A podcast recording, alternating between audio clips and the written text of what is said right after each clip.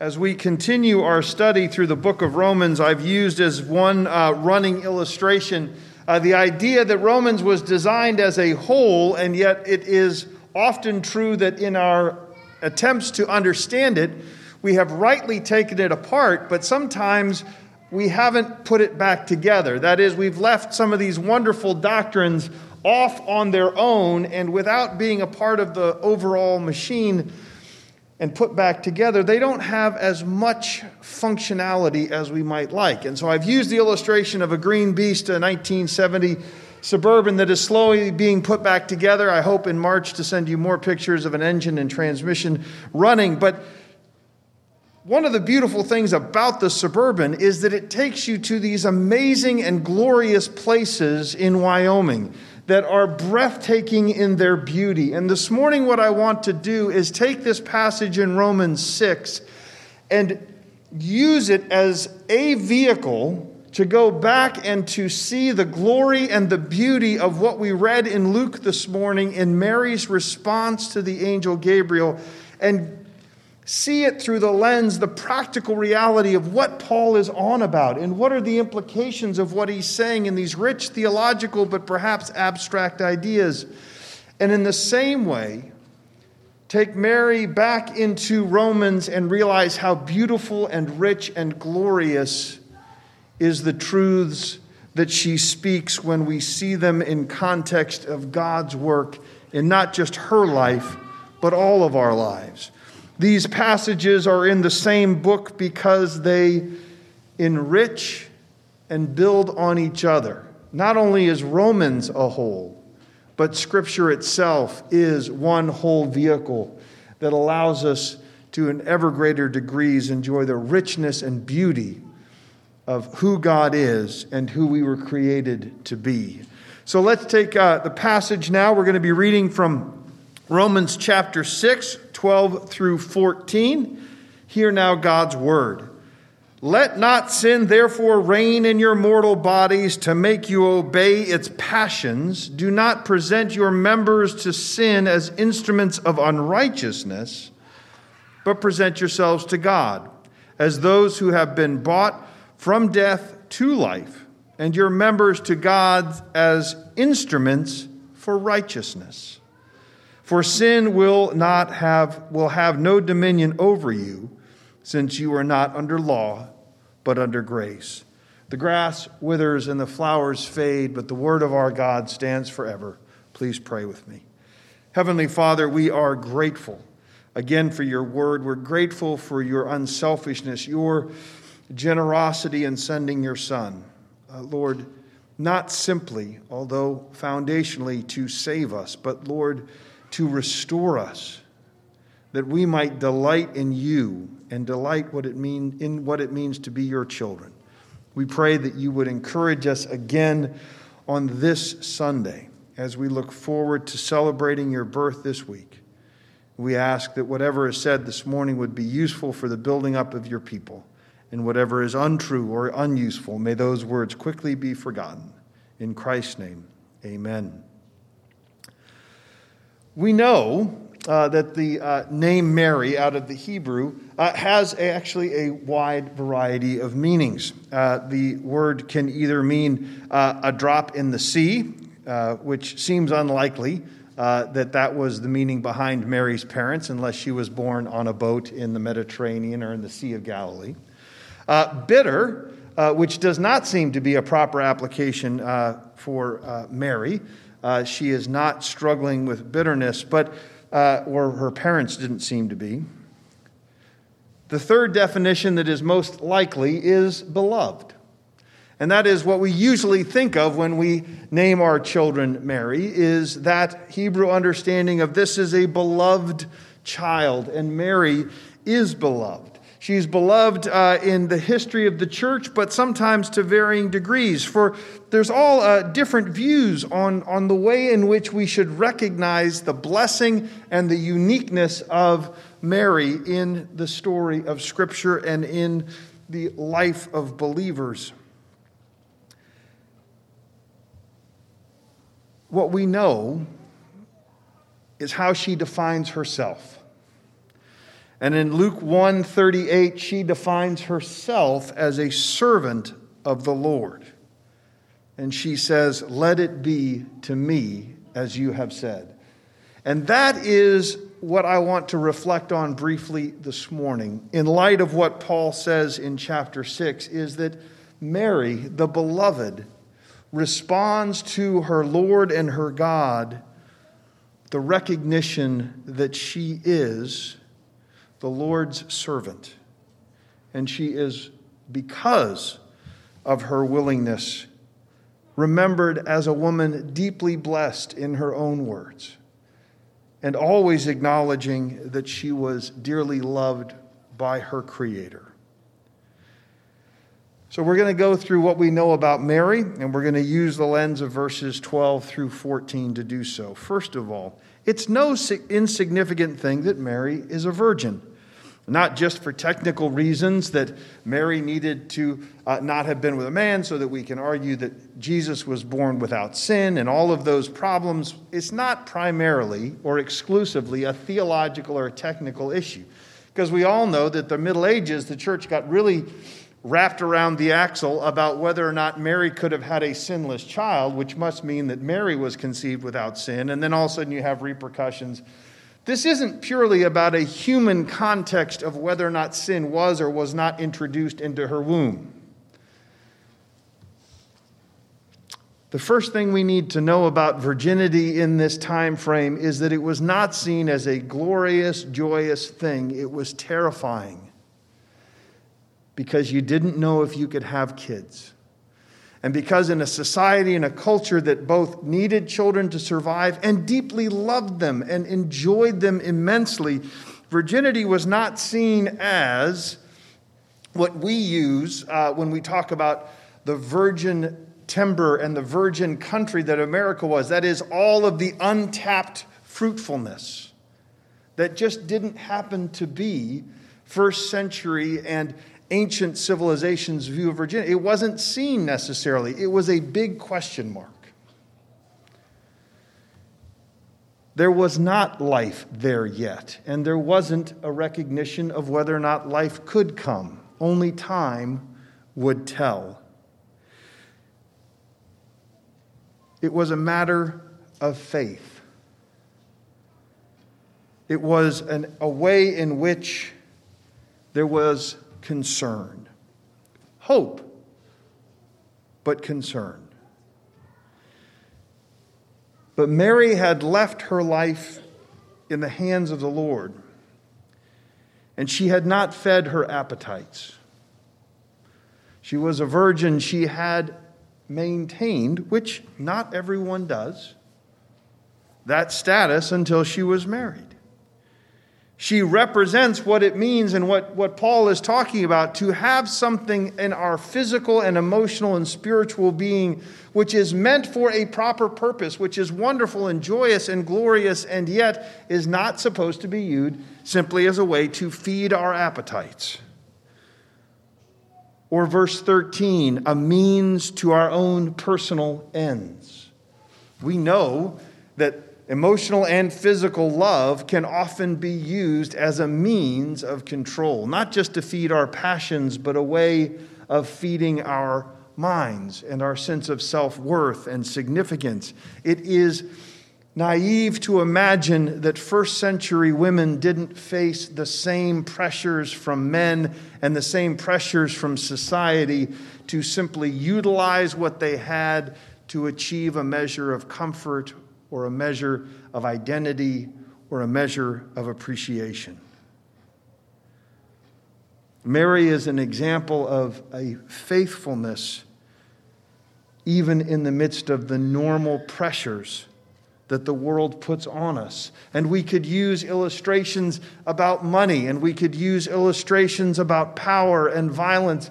And there are those in Scripture as well. But as we think about this Christmas season, and Advent, here is Mary, a shining example of what it means for Paul to say, This is what it looks like to be alive, that we don't have to give in to what our body and our minds tell us we need at any given moment, but there's actually freedom and life and possibility in saying yes to God's created order and no to the passions and the expediency of our own personal ends.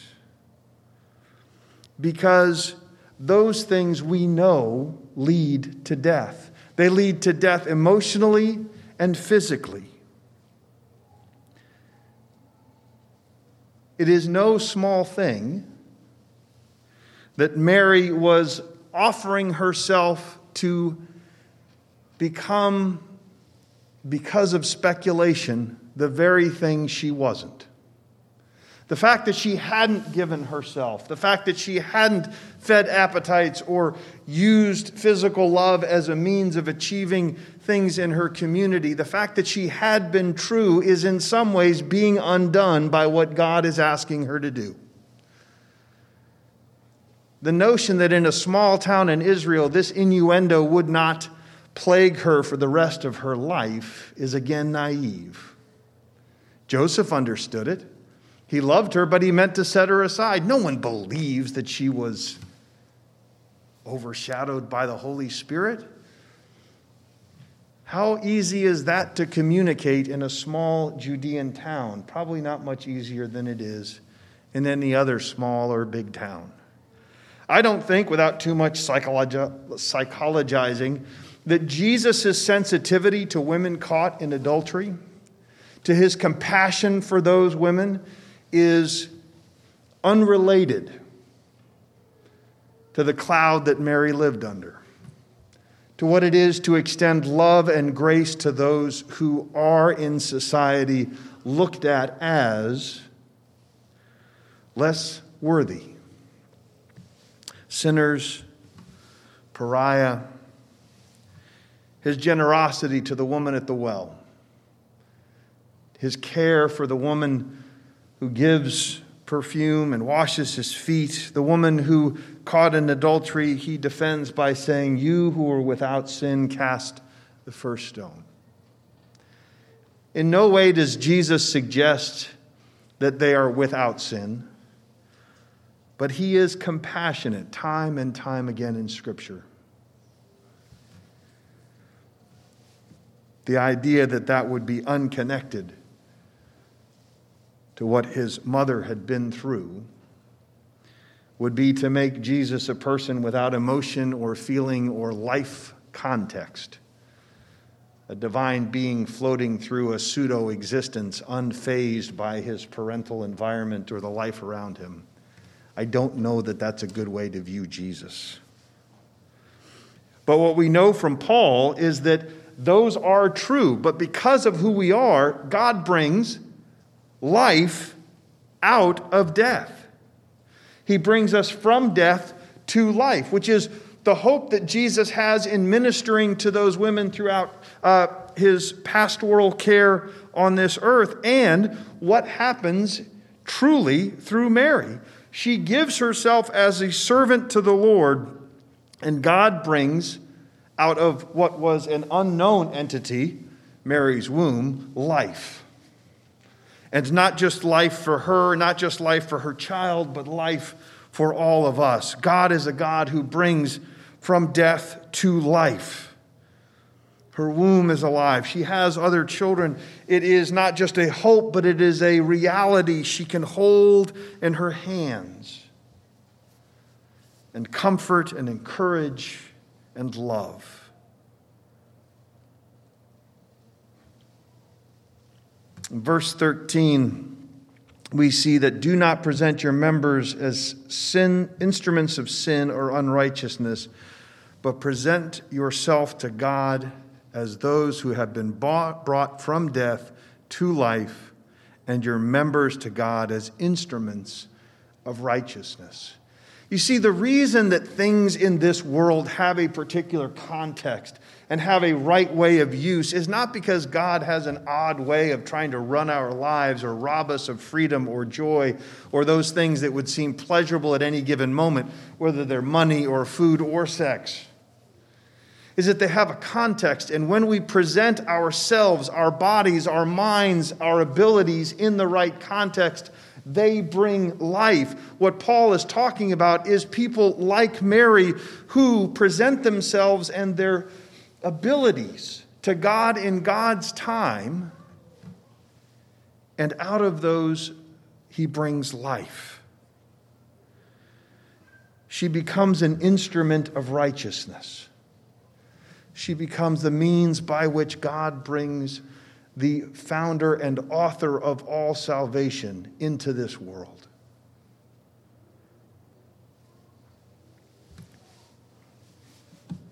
She was a woman who had kept her eyes and her faith in God, so that when God came, she responded very differently than her uncle. And we know that story. He was in his own way, unable to imagine how God would use things that looked broken or untested or had been tried and found wanting. He couldn't believe that God could bring life out of death.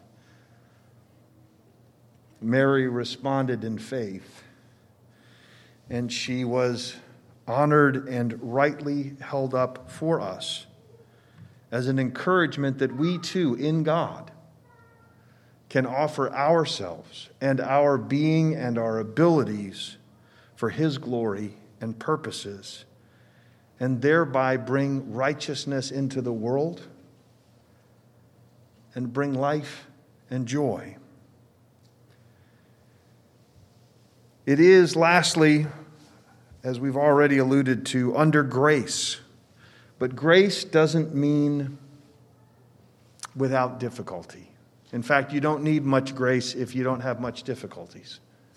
Grace usually uh, is in the context of uh, unmerited need. I mean, unmerited, uh, well,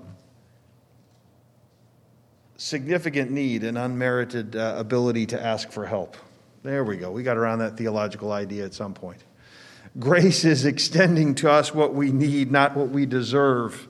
And in the same way, uh, it does assume that life will be difficult. Paul understood this. Paul understood that wrestling with sin was difficult. He understood that it was a daily activity, as the quote in your worship folder indicates from the commentary. It is a daily activity because life this side of glory is not easy living. It is hard living. It is hard living following God in the midst of a world that suggests and encourages us to follow our own needs at any given moment. Paul certainly lives out what it means to live a grace filled life in the midst of great difficulty and hardship. Mary exemplifies what it means to live out of grace in the midst of what was for her a difficult life, not an easy life. Appears she was widowed early. She struggled with what on earth her son was really doing. And in the end, she had to see him die and then be raised. And all of her life transformed through that reality and that outpouring of a God who brings life out of death. For our own contemplation throughout the week, uh, we watched uh, White Christmas last night. It was a great movie. Uh, one of the interesting scenes is the encouragement and the song to count one's blessings instead of sheep when we're trying to go to sleep, which is actually a pretty brilliant theological insight. To reflect on the goodness of God when one is trying to fall asleep is probably a lot more effective than simply counting sheep, especially if you think of those sheep as people in the church, and then those people in the church did something wrong to you, and then all of a sudden you're remembering all of the sheep and not their beauty, but their problems. So, no, counting one's joys, one's blessings, uh, to be sure. And that is what Mary does, and that's what she exemplifies, is a recognition of the joys of being God's people. The Magnificat rings with joy.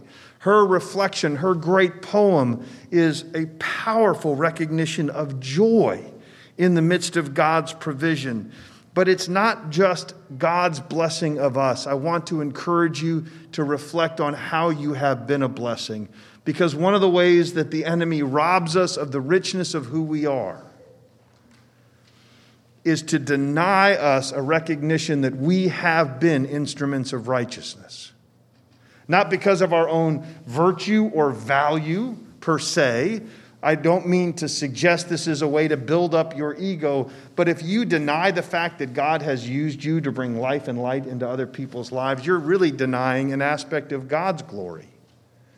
And one of the things the enemy would delight for us to do is make us feel like we're not all that useful or not all that helpful. And so all I can do is remember all the ways that God's been nice to me, but it was never meant to be a one way street it is okay and right for us to reflect on how God has used us as a blessing in the lives of others. You're not dead, you're alive. And as we give our members, our minds, and our bodies to acts of righteousness, God brings life to other people.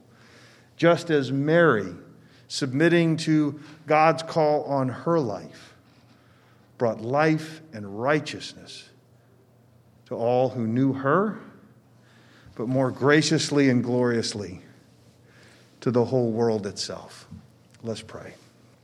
Heavenly Father, we are grateful that when we turn from offering ourselves to the things that would we would like that we would pursue for our own means and pleasure and turn back to the things that bring life and to trust you and to turn our lives over to your righteousness that you even in difficulty bring life and light and blessing.